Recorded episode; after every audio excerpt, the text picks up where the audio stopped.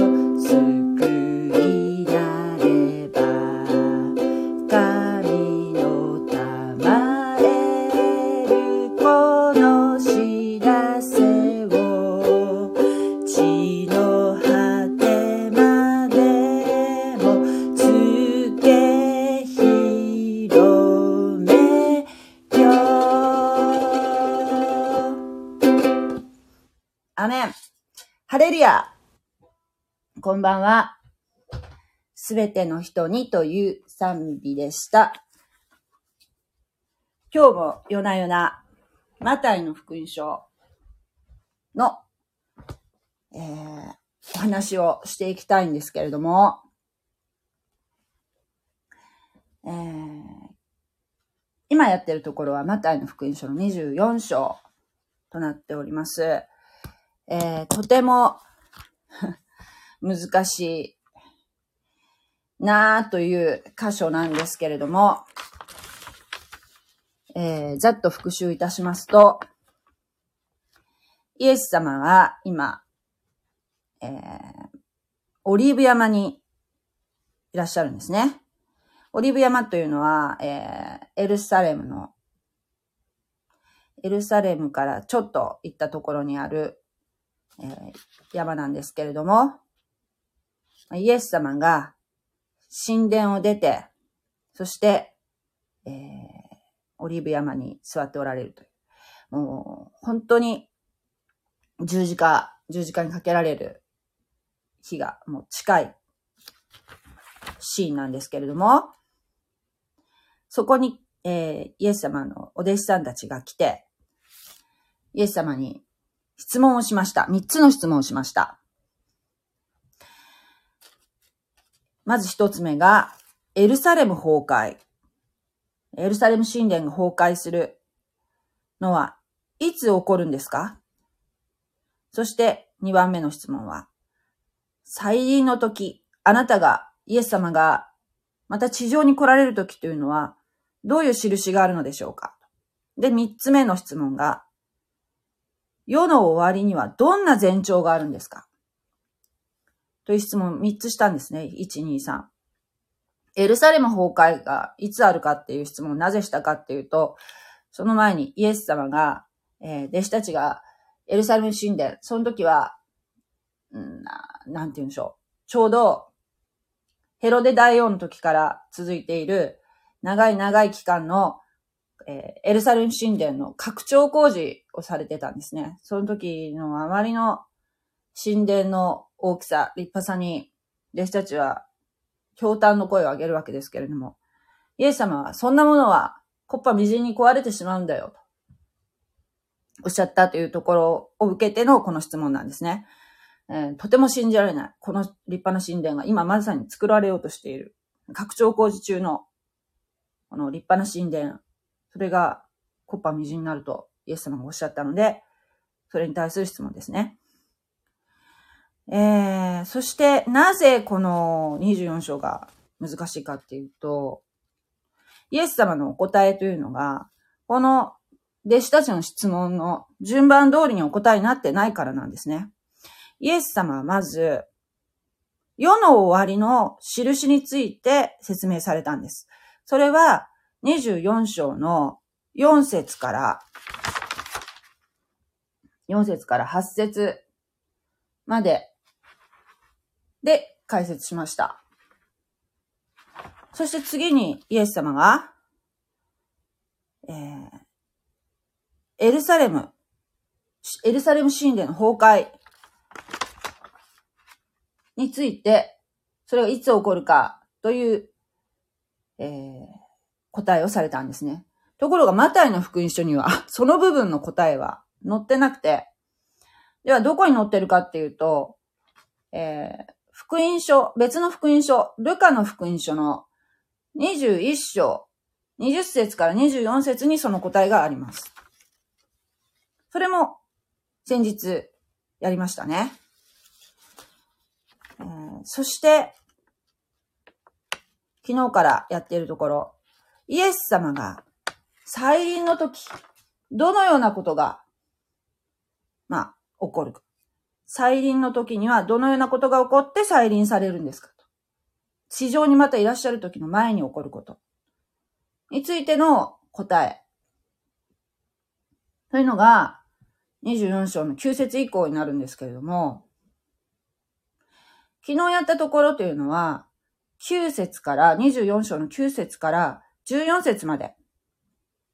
やりました。これは大観難時代という、もう今まで人類が、えー、経験したことないような、大変な、大変苦しい時代、大変苦しい時代が7年間続くんですね。それの前半の3年半の出来事について述べられている箇所なんです。今日は15節から15節以降の大観難時代の後半についてイエス様が教えてくださっている箇所についてやるんですけれども、クリスチャンの方は、うん、クリスチャンでもね、この辺の最、えっ、ー、と、要するに、世の終わりについて、正しく、うん、分かっている、理解している人っていうのは、意外と、クリスチャンの中でも、少ないかもしれませんね。というのは、私まだもう信仰歴ほんと短いもので、まだ5、6年なんですよ。なんですけれども、今まで私教会に行ってて、そうですね。まあ、マタイの福音書っていうのは結構、まあ、その、教会の中でメッセージで取り上げられるんですけれども、ただ、この、終わりの時について、のメッセージというのは、あんまり聞いたことがないんですね。あんまりというかもう聞いたことないかもしれない。特に、えー、新約聖書の一番最初、最後にある、目視録っていうところがあるんですけれども、この目視録についてのメッセージは、私は教会では聞いたことが一度もありませんね。一度もないです。えー、それは、まあ、一つは解釈が人によってかなり違うっていうところもあるし、うん、まあ、内容がですね、やっぱ世の終わりっていうところで、うん、すごくセンシティブだし、まあ、間違って伝えると、ただの怖い話になってしまうかもしれない。という恐れからかもしれないし、あるいは、そのキリスト教っていうものに関する、その、信徒の求めるものっていうのが、愛とか癒しとか、そういったものかなって、そういうニーズがあるかなっていう牧師の遠慮なのか わかりませんけども、私自身はですね、ズバリ、ズバリ、ここはすごく大事なところなので、ズバリ解き明かしをしてほしい。もう本当に、一句一句、えー、一節一節ですね。牧師にしっかりとメッセージを、メッセージの中で説明していただきたいっていう上乾きが非常にあるんですけれども、私はついぞ聞いたことがないし、しかも今私が言ってる教会っていうのは牧師がいなくなってしまったので、うん。まあ、なんて言うんでしょうね。どうしようって どうしようって、もう自分で勉強するしかないですよ。自分で勉強する。で、今ね、幸いなことに、インターネットで、いろんな牧師のメッセージを聞くこともできる。そして、書籍が手元になくても、いろんな方がここの部分を解き明かしされているっていうところで、信徒の、一信徒が結構学ぶことができる環境はあるんですよね。なので、私は基本的にはハーベストタイムの中川牧師の解釈っていうのが一番腑に落ちたので、それをベースにして、そして、まあ、あとは自分の中でそういう、そういう話を聞いて理解したこと、あるいは他の方でもですね、まあ、その、そういう、えー、解釈をベースにしてお話しされている方、同じような解釈をされている方の話を、いろいろ総合的に考えて自分で理解したことをですね、今、この、皆さんにお話ししているわけなんですけれども、そしてこれは違うんじゃないっていうふうに思われた方とかいらっしゃいましたら、ぜひ教えていただきたいと思っております。はい。だからね、こ、ここはね、とっても私、もう本当に祈り祈り、祈りながら、もう、正しく解釈できますようにと、理解できますようにと祈りながら進めているので、もう本当に、えー、亀のような歩みでですね、やっているので、わかりにくいかもしれません。特にあの未信者の方が、もし聞いてくださっている方がね、もうほとんど未信者の方が聞いてくださっていると思いますので、まずですね、軽挙とかいう言葉、聞いたことあります？軽挙。えー、私もクリスチャンになって知りました。でもね、敬虚っていう言葉を知って、それを教会の結構上の方に、前の教会でですよ、今の教会で。質問したことがあったんですけど、敬虚について知りたいんですけど、教えてくださいっていうふうに申し上げました。敬虚って何って言われたことがあります。敬虚っていう言葉は、えー、聖書にはありません。三位一体という言葉が聖書の中でないけれども、でもその三位一体という概念がないと聖書が理解できないように、敬虚っていう言葉も聖書の中にはありませんけれども、そういう概念を分かっていないと、やっぱり聖書は理解できないと思います。えーまあ、簡単に説明をしますと、えー、敬虚というのは、クリスチャンが、まあ、教会と言ってもいいんですけど、建物としての教会というわけではなく、教会というのは二つの概念があって、建物としての、要するに、いわゆる地域教会、街の中に教会、十字架が立っている建物がありますよね。あれも教会って言うんですけれども、そうではなく、教会というのは、イエス・キリストを自分の救い主として信じた者たちを総称して、教会って言うんですよ。だから、イエス・キリストの福音、えー、イエス・キリストは私の罪の身代わりとなって死んでくださり、そして墓に葬られ、三日目に蘇られた。いう、これが福音なんですけど、これを自分のこととして信じた人は即座にその人は、教会の一員になるんですね。で、その人たちがですね、ある日突然、えー、この地上から消えるんです。それが景挙です。えー、それについては、いろんなことを言う人がいるんですけども、この景挙がいつ起きるかということは、誰にもわかりません。いつ起こるかわかりません。ですが、軽挙が起こる条件っていうのが、まあ、ありまして、それは、うーん、まあ、あの、なんですけど、あのね、おそらく、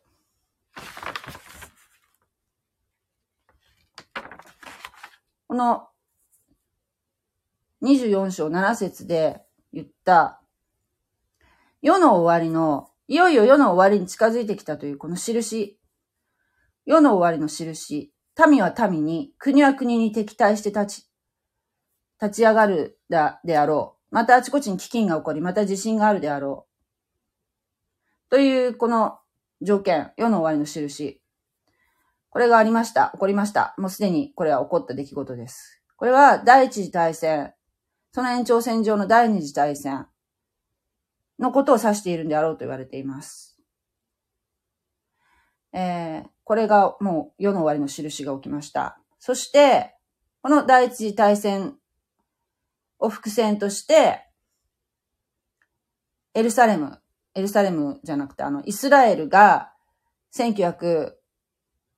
年、あ、じゃない、1948年ですね、に、えー、イスラエル共和国が、イスラエルという国がですよ、再興したんですね。そして、1967年に、えー、6日間戦争によってエルサレム、かつて、その、イスラエルの神殿があった、イスラエルの民の神殿があったエルサレムを奪還しました。ということが、条件が揃った。ところで、もう軽挙は、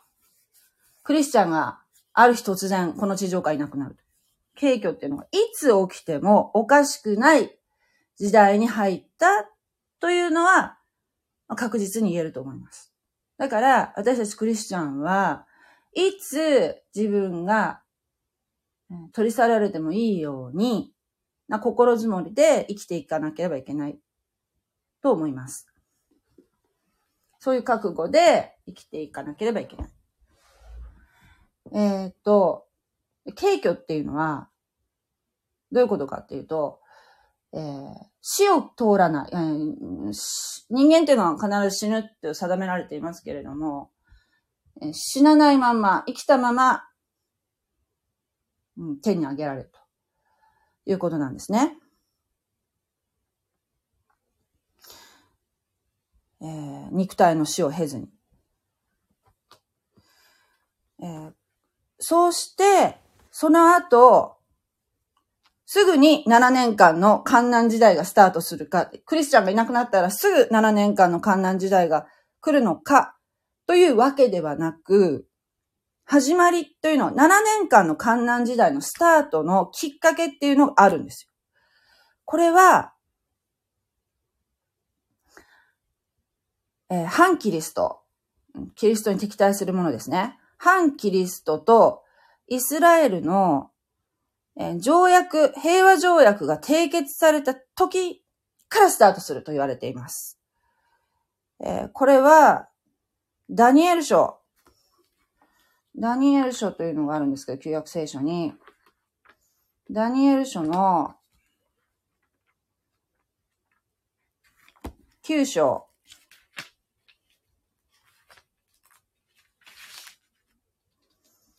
9章20、27節に書いてあります。えー、ダニエル書に9章27節の予言ですね。彼は一周の間、多くの者と固く契約を結ぶでしょう。そして彼はその週の半ばに犠牲と供え物と廃するでしょう。また、荒らす者が憎むべき者の翼に乗ってくるでしょう。こうして、ついにその定まった終わりが、その荒らす者の上に注がれるのです。書いてありますね。彼は、彼は。彼はというのは、反キリストですね。反キリストが一周の間多くのものと多くのものと、多くのものっていうのが、うん、イスラエルの人ですね。多くのものって言ってることは、えー、まあ、反対者もいるってことでしょうね。反対者もいるけれども、大多数は、大多数は、この反キリストと平和条約を結ぶことに関して賛成したんでしょう。家宅契約を結ぶでしょう。で、これがあったら、あ、観南時代が始まったなと、悟りなさいということなんですけれども、ところが、もう、この観南時代が始まった時というのは、地上にはクリスチャンはいません。クリスチャンがいないということはですよ。ま、クリスチャンは、マタイの福音書でもありましたけども、地の塩として、神様から召されているものなんですね。なんですね。えー、地の塩という、塩って何かっていうと、えー、皆さんもご存知のと塩は防腐剤の役割をしますね。腐らぬものを腐らせない。クリスチャンっていうのは防腐剤の役割でもあるわけですよ。塩っていうのはね。塩は味付けしたりすることも、うん、に用いられますけれども、防腐剤としての役割もあります。なので、クリスチャンがいなくなるっていう、なった世界っていうのはね、腐ってくるわけですよ。腐、腐っちゃう。で、もう、サタンが、いわゆる悪魔と言われる者たちが自由にバッコできる世の中になってるんですね。はい。で、そうこうしているうちに、まあ、軽挙が行われ、軽挙があって、それからどのくらい時間が経つか、それはわかりませんけれども、えー、ある時に、反キリストとイスラエルが平和条約を結ぶと。それが大観難時代の始まりだというスタートのきっかけになるので、これから始まるってことがよくわかるんですね。だから、景挙っていうのはいつ起こるかわからないし、今いつ起こっても、この次の瞬間、この瞬間、今夜起こってもおかしくないんだけれども、だけど大観難時代というのは、えー、そのきっかけっていうのが定められているということですね。始まりは反キリストとイスラエル。で、イスラエルという国がね、再興しましたよね。1948年の5月14日に再興しましたけれども、これはすごい意味があるっていうことは、えー、まあも言ったかなと思うけど、ずっとね、イスラエルって、ね、国がなかったわけですよ、ユダヤ人っていうのは。イエス様が十字架にかけられてから、40年後の紀元70年に、ローマ軍によってエルサレム陥落しました。ねその時から国がないんですけれども、まあ、はっきり言って、その前から、イスラエルは、えー、完全に自分の国、自分の民、ユダヤ人に完全に統治されている国ではなく、えー、そうですね。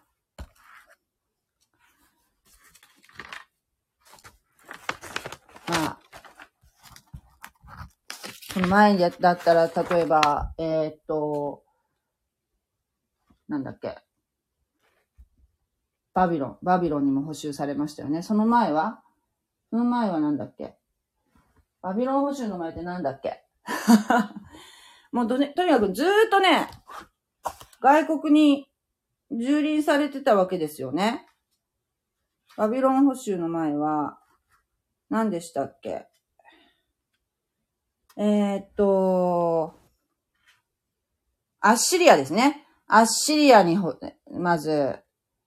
補修されましたね。これは、えー、っと、紀元前722年。もう、この辺からもう、完全に自分たちで国を運営しているとは言えないような状況だったわけですよ。紀元前からね。それからバビロン捕囚がありました。えー、で、それから、ペルシャ。ペルシャによって支配されてました。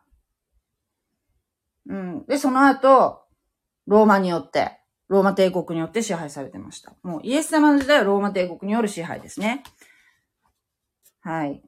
なんかもうずっともう国があってないような状況だったわけですよね。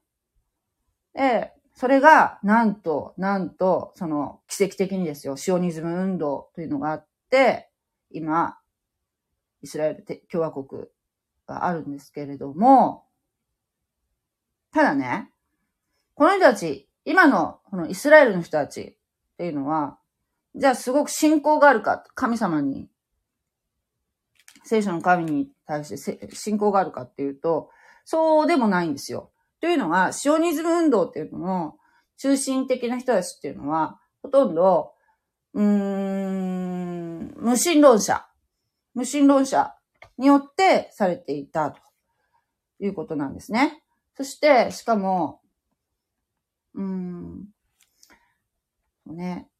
無神論者ばっかりだし、あとは、あの、テルアビブ、テルアビブっていうとこだっけ？テルアビブ。どこテルアビブじゃないや。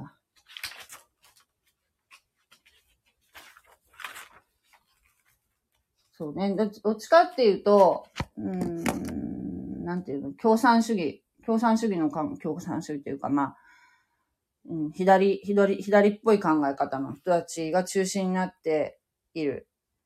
不信仰なままでの期間だったと言えると思うんですね。だからもう、表面的な、まあ、平和と繁栄っていう状況ではないでしょうか。うん、本当に、えー、聖書の神を信じているというわけではないですよね、未だに。だから、どうでしょう、今もイスラエルの状況っていうのは、結構厳しい状況があるんじゃないかと思いますね。国家的にはね。そして、マタイの福音書24章の14節あ、13節、14節であるように、この観難時代の、7年間の観難時代の最初の3年半の終わりの方。しかし最後まで耐え忍ぶ者は救われる。って言ってます。これは、えー、マタイの福音書は誰に向けて書かれている福音書かっていうと、ユダヤ人に向けて書かれてるんですね。なので、えー、これは、最後まで耐え忍ぶものって誰を指してるかっていうと、私たちクリスチャンではなく、ユダヤ人、メシアを信じるレムナント、レムナント、イスラエルの残れるものっていうのをレムナントって言うんですけども、ユダヤ人、14万4千人の人たちのことを指しています。大観難時代を生き延びるユダヤ人14万4千人。これは目視録の7章に書いてあります。私たちではありません。なので、ここの箇所を取って、最後まで耐え忍ぶ者は救われる。だから、私たちも耐え忍びましょうっていうメッセージはおかしいっていうのは、えー、昨日も申し上げた通りです。えー、マタイの福音書の24章の9節から14節というのは大観難時代の前半のことを指しているので、この時代はもうすでに地上にはクリスチャンはいません。で、クリスチャンがいないのに、どうやって世界の人たちっていうのは、この観難時代の間にも救われる者はいるんですね。イエス様を信じることができる人っていうのは起こるんですけれども、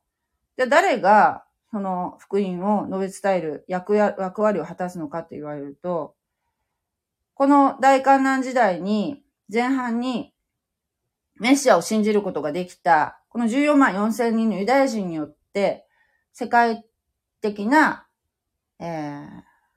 世界的な、世界規模の伝道がなされるということなんですね。この前半の3年半の間に。世界選挙があると。そして、その、それによって世界規模のリバイバルが起こり、多くの違法人が救いに入れられると。昨日ちょっともやっと、うん、この違法人が救いに、救い、救われるのであろうか、ちょっとぼやっとした言い方で終わったと思うんですけれども、いや、間違いなくこれは救われると。このユダヤ人たちによってね。だけど、この大観難時代に、たとえイエス様を信じたとしても、この時代にクリスチャンになるということは、非常に大きなリスクを負うわけですね。なぜなら、その、反キリストによって、うん、反キリストに従わないということですからね。クリスチャンになるということは。えー、殉教の、殉教する可能性が非常に高いです。殺されますね。なので、こういう大観難時代が、もう、近いだろうと。近いだろう、近いだろうって言っても、その、いつになるかわかりませんけどね。いつ起こっても、えー、まあ、景挙の後は、え、後に起こるっていうわけですけども、そういう時に大観難時代に救われるよりも、今、この今、聞いてくださってるこの今、どうぞイエス様を自分の救い主として受け入れてほしいと思います。今だったら、殉教の浮き目に遭うことはありませんよね。まだ大観難時代が始まってませんから。だから、もう今、救われてほしいなって本当に強く言いたいですね。それでね、あとね、すごい、目視録の話になるんです。飛ぶ、飛んじゃうんだけど、目視録の11章に、ちょっと奇妙なね、ことがね、書いてあるんですよ。これね。目視録の11章にね。えー、ここにね、二人の、二人の証人というね、箇所があるんですけれども、これね、二人、エルサレムに、二人の不思議な人が登場するんですよ。で、この方が、どういう方かっていうとね、この、やはり、大観難時代の前半に、エルサレム、この人たちはエルサレムの中で、宣教されるわけです。あの、要するに福音を述べ伝えると。イエス様に、イエス様を信じるように活動されている方なんですね。ところが、この二人は、この三年半が終わった時に、反キリストによって、反キリストと戦って殺されてしまうんですね。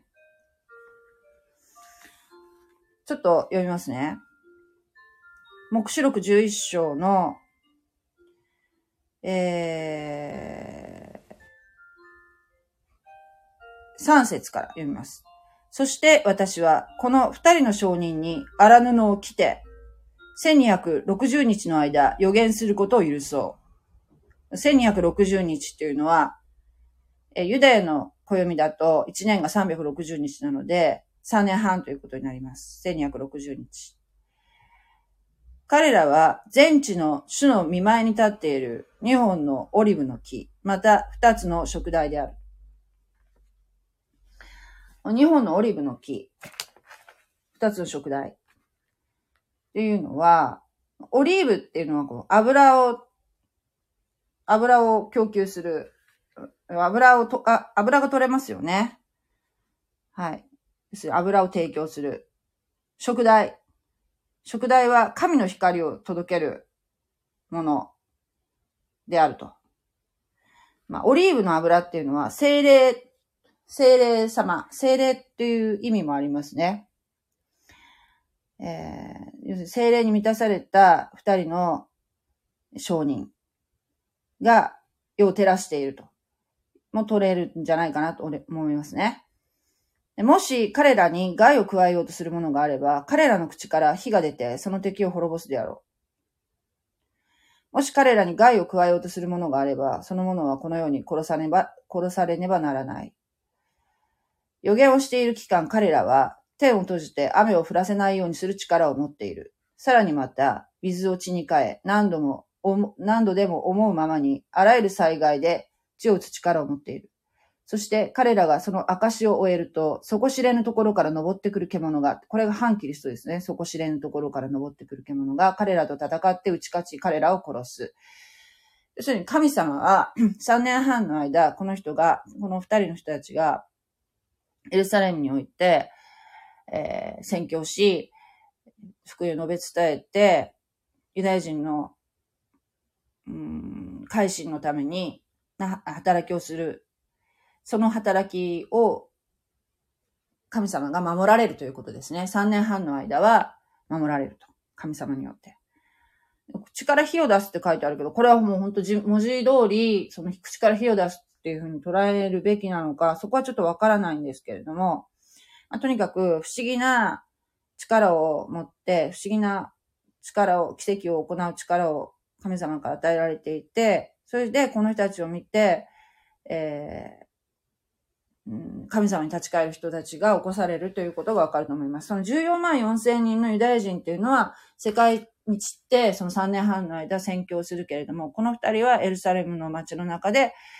えー、宣教するということですよね。で、これが驚くべきことに、この二人っていうのは、その、働きを終えた時に、3年半の働きを終えた時に、もう神様が、よし、もうこれであなたたちの役目終わったというところで、えー、パッと、えー、反キリストに、が、この人たちを殺すということを許されるんですね。ね、この人たちは死にます。そして、その死体というのがですね、なんと、この、うん、大通り、都の、大いなる都の大通りにさらされると。大いなる都というのはエルサレムのことです。大通りさらされると。さら、死体がですね、普通はですね、ユダヤ教っていうのは、その死体がこうそのままさらされるっていうことを嫌って、えー、さっと墓に葬るっていうことが習わしとしてあるんですけれども、この死体は、うん、さらさ、さらし物にされるんですね。それでこの後、驚くことに、えー、この死体をですね、いろいろな民族、部族、国語、国民に属する人々が3日半の間、彼らの死体を眺めるが、その死体を墓に収めることは許さない。地に住む人々は彼らのことで喜び楽しみ、互いに贈り物をし合う。この二人の預言者は地に住む者たちを悩ましたからである。書いてありますけれども、この二人の証人は、なんと全世界の人たちに、この3日半の間死体を見られると。2000年前に書かれた書物に書いてあるわけですよ。これすごいと思いません？ヨハネが書いてるんですよ。びっくりしますよね。今だったら全然簡単じゃないですか。例えば、誰かが YouTube で、この死体が 死体がさらされてる状態を撮ることできるわけですよね。そして定点カメラみたいので、みんな見れるわけですよね。世界中の人たちが。この時代の人に、時代にですよ。YouTube があるかどうかわかんないけど、まあ、YouTube とか Twitter とか、何でもいいですよ。そういったもので、今だったらこういうのは24時間見れるっていうのは当たり前のことだけど、この2000年前 ヨハネがそれ、そういう概念があったかどうか。でも、ヨハネはそれが見せられてたわけですよね、その情景が。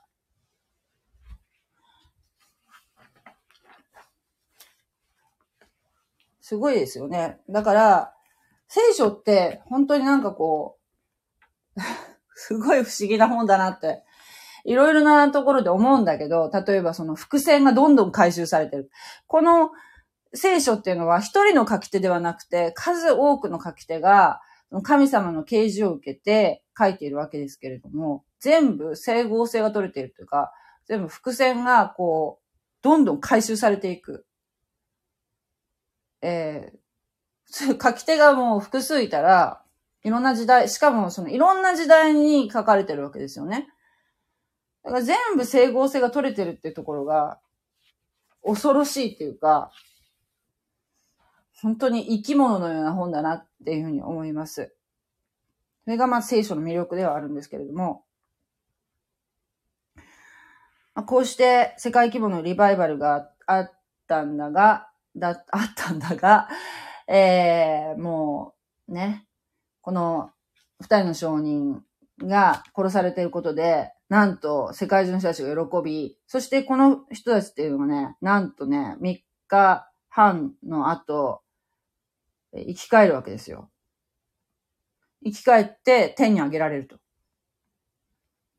それで非常に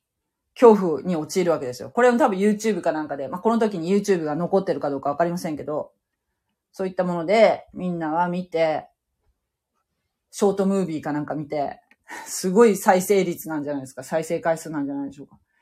驚くと。驚いて恐怖に陥ると。ね、この人たちが死んだことで、贈り物を贈り合うとも書いてありますよ。そのぐらいもうほんとなんかクリスマス状態みたいに、イェーイみたいな感じで、そのぐらいなんていうの、なんていうか、あの、イエス様を信じない、キリストを信じない者たちにとっては、この人たちのあの活動っていうのは邪魔くさかったんでしょうね。だけど、この人たちは3日の、3日半の間、後に生き返って天に上げられます。そして、次の3年半。大観難時代の後半は何によってスタートしたっていうのがわかるかというと、15章、15章じゃない、24節、24章15節預言者ダニエルによって言われた、アラス憎むべき者が聖なる場所に立つのを見たならば、かっこ、読者よ悟れ。その時、ユダヤ人にいる人々は、山へ逃げよう。屋上にいる者は家から物を取り出そうとして下に降りるな。畑にいる者は上着を取りに後へ戻るな。その日には、身重の女と血のみ子を持つ女とは不幸である。えー、あなた方の逃げるのが冬または安息日にならないように祈れ。書いてありますね。あ、リオンさん、こんばんは。ありがとうございます。はい。いよいよ大観難時代の後半というのがこの15節から記されているんですけれども、えー、あ、これが大観難時代の後半だっていうのが分かる瞬間っていうのが、イエス様が教えてくださってるんですね。えー、荒らす憎むべきもの。これ反キリストのことです。これが聖なる場所に立つのを見たならば、聖なる場所ってどこかっていうと、エルサレム神殿のことです。エルサレムに今、神殿はありません。これはね、神殿がやがてまた再びあの場所に立つんだということが、ここからわかりますね。で、この、あらすみ食うべきものが、神殿の死聖所に着座し、自らを神と宣言した、この瞬間、逃げなさいと、ユダヤ人に言ってるわけですね。ユダヤにいる人々は山へ逃げよう。どこへ？どこへ？山へ。山。どこの山？ヨルダン川東側の地産地。これは、えー、現在の南ヨルダンのペトラというところであろうと言われています。ペトラとかボツラとか言われているところですね。え今、こう、出し、画面に出してる、このなんか岩がゴツゴツしてるところ、ここがペトラ、ボツラと言われているところの写真です。私は行ったことありません。ここに、ここをですね、神様が3年半守ってくださる、ユダヤ人を守ってくださる逃れの町とされています。国外へ逃げようと。では、この時代に救われた違法人に逃れの町があるかというと、ありません。あえー、そこの時代にの違法人にはそういう逃れの町はなくて、ユダヤ人たちは逃れの町というのを用意されています。だからこそ、あの、大観覧時代が始まる前に、ぜひ、えー、イエス様を自分の救い主として信じてほしいと思うのがそれ一つもあり、一つありますね。はい。この荒らす憎むべきものっていうのは、どこに載ってるかっていうと、ダニエル書。ダニエル書というね、旧約聖書にあるんですけども、ダニエル書の9章。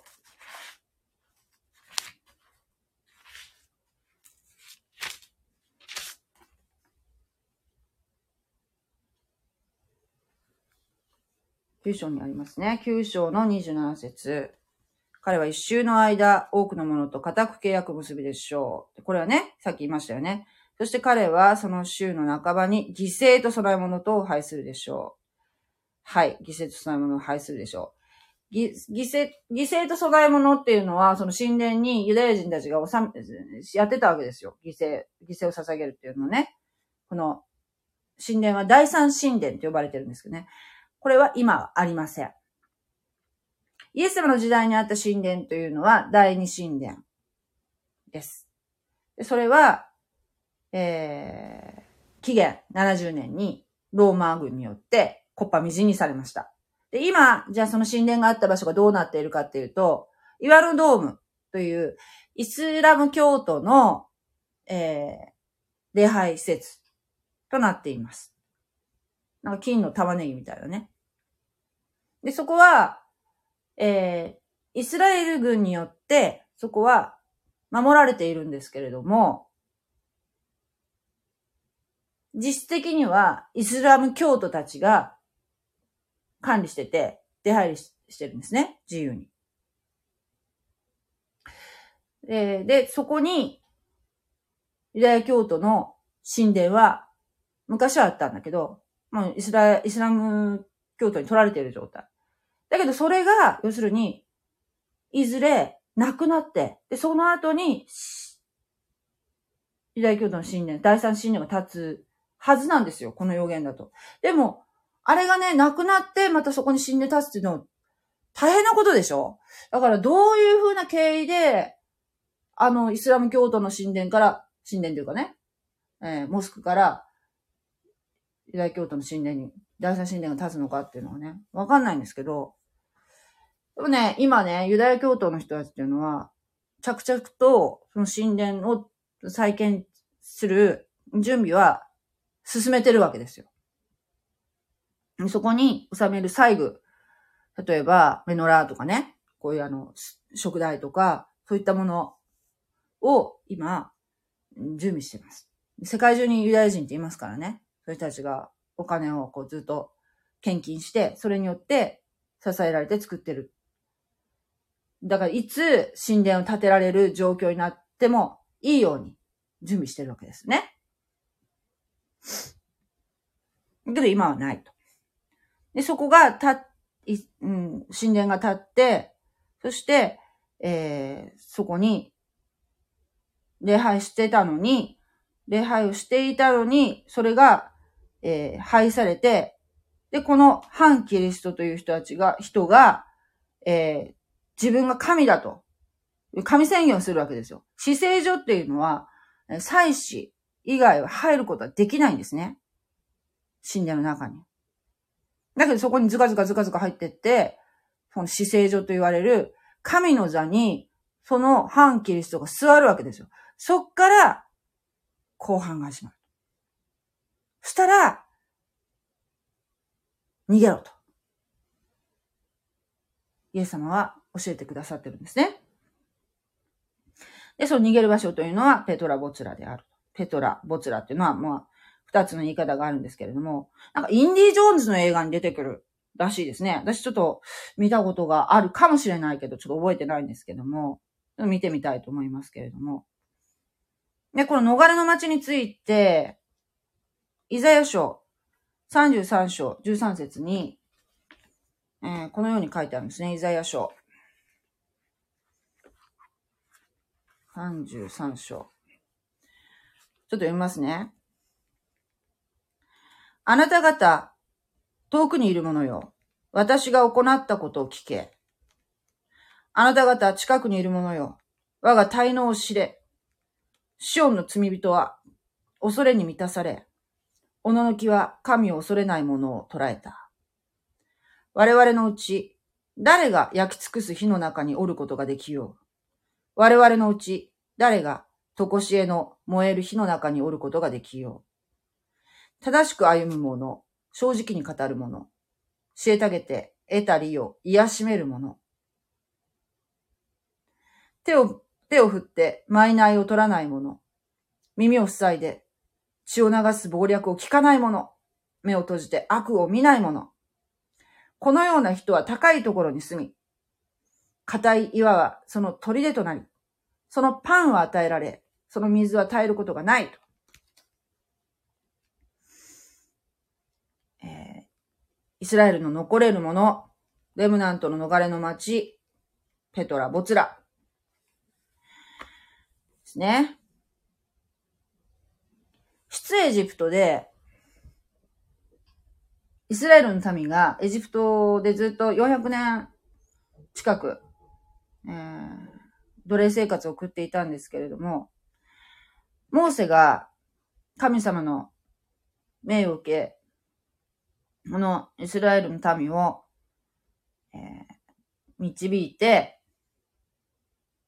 エジプトを出るんですね。その間、40年間、荒野でぐるぐるぐるぐるさまようんですけれども、その間、荒野ですからね、水も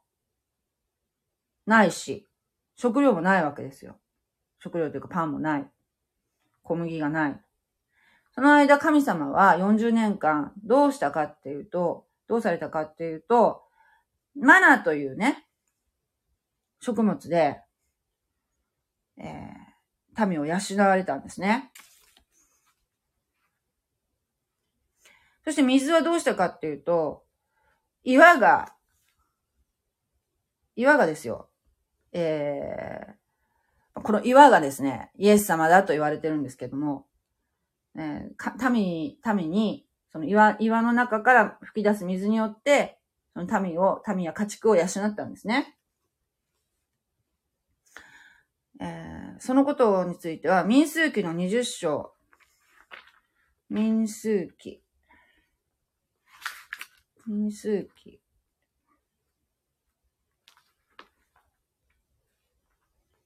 二十章の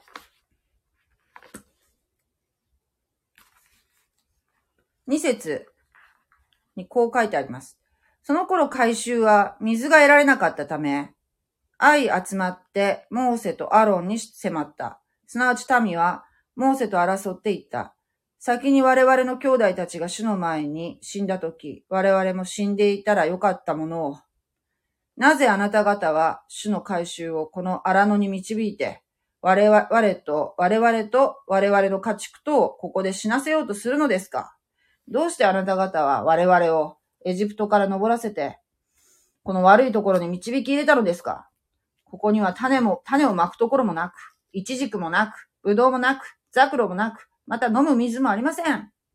そこで、モーセとアロンは回収の前を去り、会見の幕屋の入り口へ行ってひれ伏した。すると、主の栄光が彼らに現れ、主はモーセに言われた。あなたは杖を取り、あなたの兄弟アロンと共に回収を集め、その目の前で岩に命じて水を出させなさい。こうしてあなたは彼らのために岩から水を出して回収とその家畜に飲ませなさい。モーセは命じられたように、主の前にある杖を取った。モセはアロンと共に回収を岩の前に集めて彼らに言った。背く人たちを聞きなさい。我々があなた方のためにこの岩から水を出さなければならないのであろうか。モーセは手を挙げ、杖で岩を二度打つと、水がたくさん湧き出たので、回収とその家畜は共に飲んだ。その時主はモーセとアロンに言われた。あなた方は私を信じないで、イスラエルの人々の前に私の聖なることを表さなかったから、この回収を私が彼らに与えた地に導き入れることができないであろう。これがメリバの水であって、イスラエルの人々はここで主と争ったが、主は自分の聖なることを彼らのうちに表されたというエピソードがありますけれども、要するに、神様のことを信用しないで、モーセは2回岩をね、コンコンって叩いちゃっカーン、カーンって叩いちゃったの。一回でよかったのね。一回というかまあ、叩かなくてもよかったんだよ。この水を吹き出せぐらい言えばよかったのに、神様は水を与えるとおっしゃってるんだから。なのに、その神様に対するちょっと、一瞬ね、心が揺らいだっていうか、不信仰があったがために、岩を2回打ってしまったと。だけど水を与えられたんですね。この岩がイエス・キリストであると言われていますけれども、このメリバの水、そして荒野での食事、パンであるマナーを与えられたように、これがですよ、出エジプトで、えー、の出来事が、この出来事の、このね、大観難時代の後半の出来事の、えー、伏線と言いますか、型、影とも言えるんじゃないかとおっしゃってる方もいらっしゃいます。そのように、この3年半、神様は、レムナント、イスラエルの残れる者たちを、このボツラで養われるということですね。そして畑にいる者は上着を取りに後へ戻るな。その日には、身重の女と血のみ子を持つ女は不幸である。えー、あなた方が逃げるのが冬または安息日にならないように祈れと。書いてありますけれども、この逃れの町っていうのは、一つは高いところ、山にあるということがわかりますよね。そして荒野にあるということもわかります。えー、そして後半の3年半はパンと水が確保されるということが今、今言ってきたところでわかるのではないでしょうか。そう。えー、とにかく逃げろと。急げ。強調しているというのがわかると思いますね。身重の女と血のみ子を持つ女とは不幸であるというのは、まあ、逃げる道中がほとんど険しい山道であると。小さい子がいたりね、えー、妊娠中であったりしたら、まずその山道を逃げるというのは非常に困難になりますよね。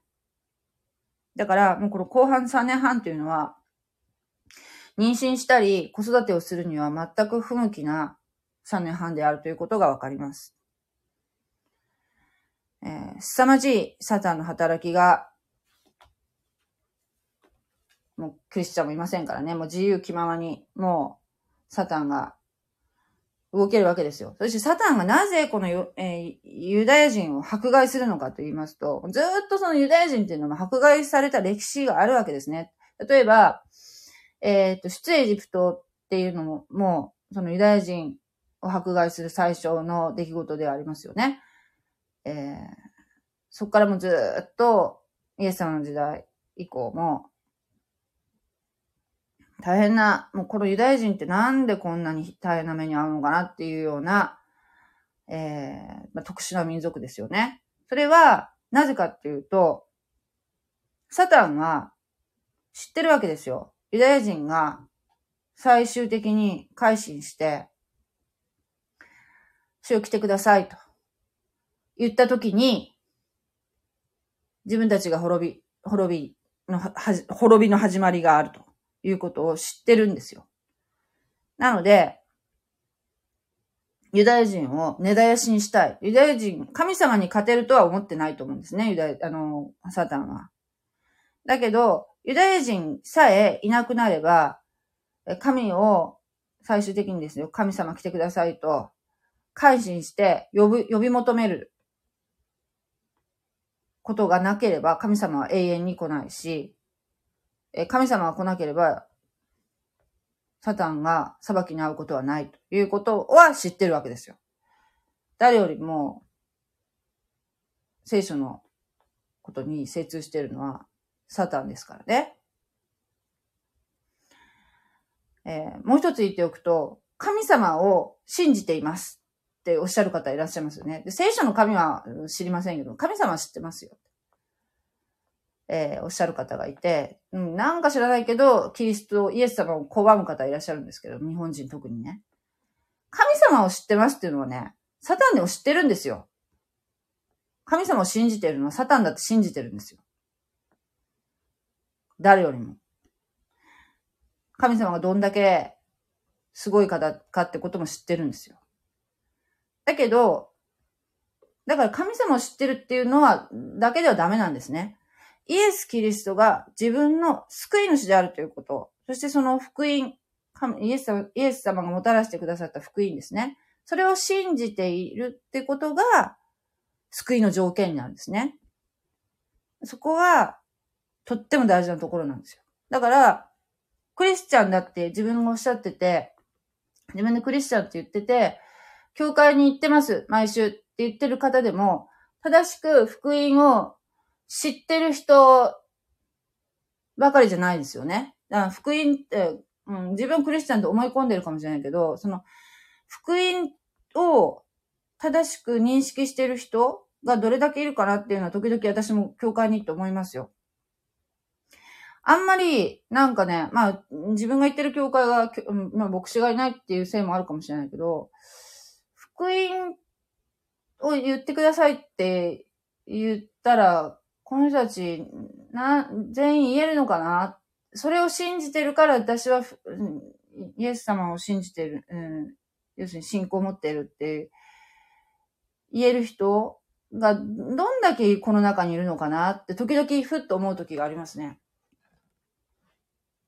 それが、例えば毎週毎週、宣教されているかって言ったらそうでもないわけですよ。それが一番大事なことで、それを繰り返し繰り返し毎週毎週ね、えー、メッセージの中で伝えていかなければいけないことじゃないかなって私は思うんだけども、で、それが語られているかっていうと、そうでもない。だから、自分はクリスチャンだと思って救われてると思ってるけど、実は救われてないっていう人がいるんじゃないかなっていうのは、時々教会に行ってて思うことですね。だから本当に聖書の正しい知識っていうのが大事なんじゃないかなと思います。これは別に宗派が違ってね、例えばね、カトリックの人がダメで、えー、プロテスタントがいいとか、逆にカトリックが良くてプロテスタントがダメとか、そういうわけじゃなくて、聖書に書かれていることを正しく認識できているかってことが、その救い、救われているか、救われてないかってことの非常に関わってくることだと思うんですね。だからクリスチャンでも別に聖書読まない人もいるんですよ。聖書の勉強しない人も。ただ、その、えー、なんて言うんでしょう。賛美歌うのが好きだからとかね、賛美歌が好きだからっていうだけで来てる人もいるかもしれない。それは、救われてるとは言えない。ということですね。これは本当に大事なことだと私は思いますよ。はい。えー、っと、あとね、レムナントの逃れの街について、第一コリント第一コリントにも、えー、書いてありますね。第一コリント、10章。これはパウロが書いた書簡ですね。10、10章。ありますね。すごいなと思うんですよね。こう、伏線がね。10章、1節から。兄弟たちよ、このことを知らずにいてもらいたくない。私たちの先祖は皆、雲の下におり、皆、海を通り、皆、雲の中、海の中で、モーセにつくバプテスマを受けた。また、皆同じ例の食物を食べ、マナのことですね。まな、また、皆同じ例の飲み物を飲んだ。すなわち、彼らについてきた例の岩から飲んだのであるが、メリバの水ですね。この岩はキリストに他ならない。しかし、彼らの中の大多数は神の御心にかなわなかったので、荒野で滅ぼされてしまった。書いてありますね。さっき読んだ民数記20章2節からのところについて、パウロが言ってるところですね。うん。そしてあなた方の逃げるのが冬または安息日にならないように祈れ。ということは、つまりですよ。冬っていうのは、イスラエルの雨季の季節になるんですね。雨季というのは、まあ、だいたい10月から4月の間。この10月から4月の間に、1年間のほとんどの降水量っていうのは、この時期に集中しているそうなんですけれども、和ジと呼ばれる水無し川があります。で、この、通常は水がないんですけども、この雨季の季節っていうのは水が満ちるんですね。なので渡れない。えー、しかも、この時代はですね、さっきも言いましたけれども、まあ、この反キリストが入る、えー、神殿があるという、この時代にはあるということはですよ。この時代神殿があるということを前提で考えると、まあ、モーセの立法によって生きている時代が、まあ、ある意味復活したと考えられますよね。とすると、安息日はもう全ての交通がストップすると。安息日っていうのは働いちゃいけないんですよね。まあ、今もそうらしいですけども、安息日っていうのは、例えば、ホテルのエレベーターをストップして、もう自動運転になってしまうと。いうぐらい安息日っていうのはもう本当に動けない。しかも、九伝立法にまでしか従うならば、安息日は1キロ弱以上は動けないと。うん、カチカチのね、頭で。まあ、この時はね、もう本当命がけで逃げろって、まあ、命がけで逃げれるのかなそこまで切迫、切迫感があるかどうかっていうのはちょっと、どういう状況かわからないんですけれども、えー、この立法を遵守しすぎると動けないわけですよね。だから、安息日にならない、その逃げる日がね、冬または安息日にならないように乗れというのは、まあ、そういう下地があるということもありますよね。まあ、そのいざとなった人間っていうのも、うん、安息日関係なしに逃げようっていう気持ちになるかもしれませんけど、まあ本当に、この、荒らす憎むべきものが神殿に着座した時っていうのはもう恐ろしい、恐ろしいことがスタートするわけで。スタートっていうか、もうすでにもうこの時代っていうのはもう3年半、大変な時代。だけど、み、えー、なんていうの？陣痛のように、だんだんだんだんその、陣痛、出産する前の痛みっていうのは周期的であり、そしてだんだんと痛みというのは強まり、その周期っていうのがどんどん狭まっていくっていうことでわかるように、もう大変な、大変なってどのくらい大変かってちょっとわかんないんですけど、わかんないぐらい大変なはずなんですよ。で、ここのボツラが逃げなさいと。上着を取りに戻ることもままならないと。ユダヤ人殺されますから。そして、このね、逃れの町まで走って逃げなさいと。おっしゃってるわけですよね。2000年前に、ね、教えてくださってるわけですよ。はい、えー、今日ね、長々となりましたけども、このようにあのじわじわじわじわと祈りながら進んでおりますが、今日はこの20節までで一応終わりたいと思います。りょうさん、どうもありま、ありがとうございました。またね、えー、遊びに来てください。God bless you. じゃあねー。ありがとうございます。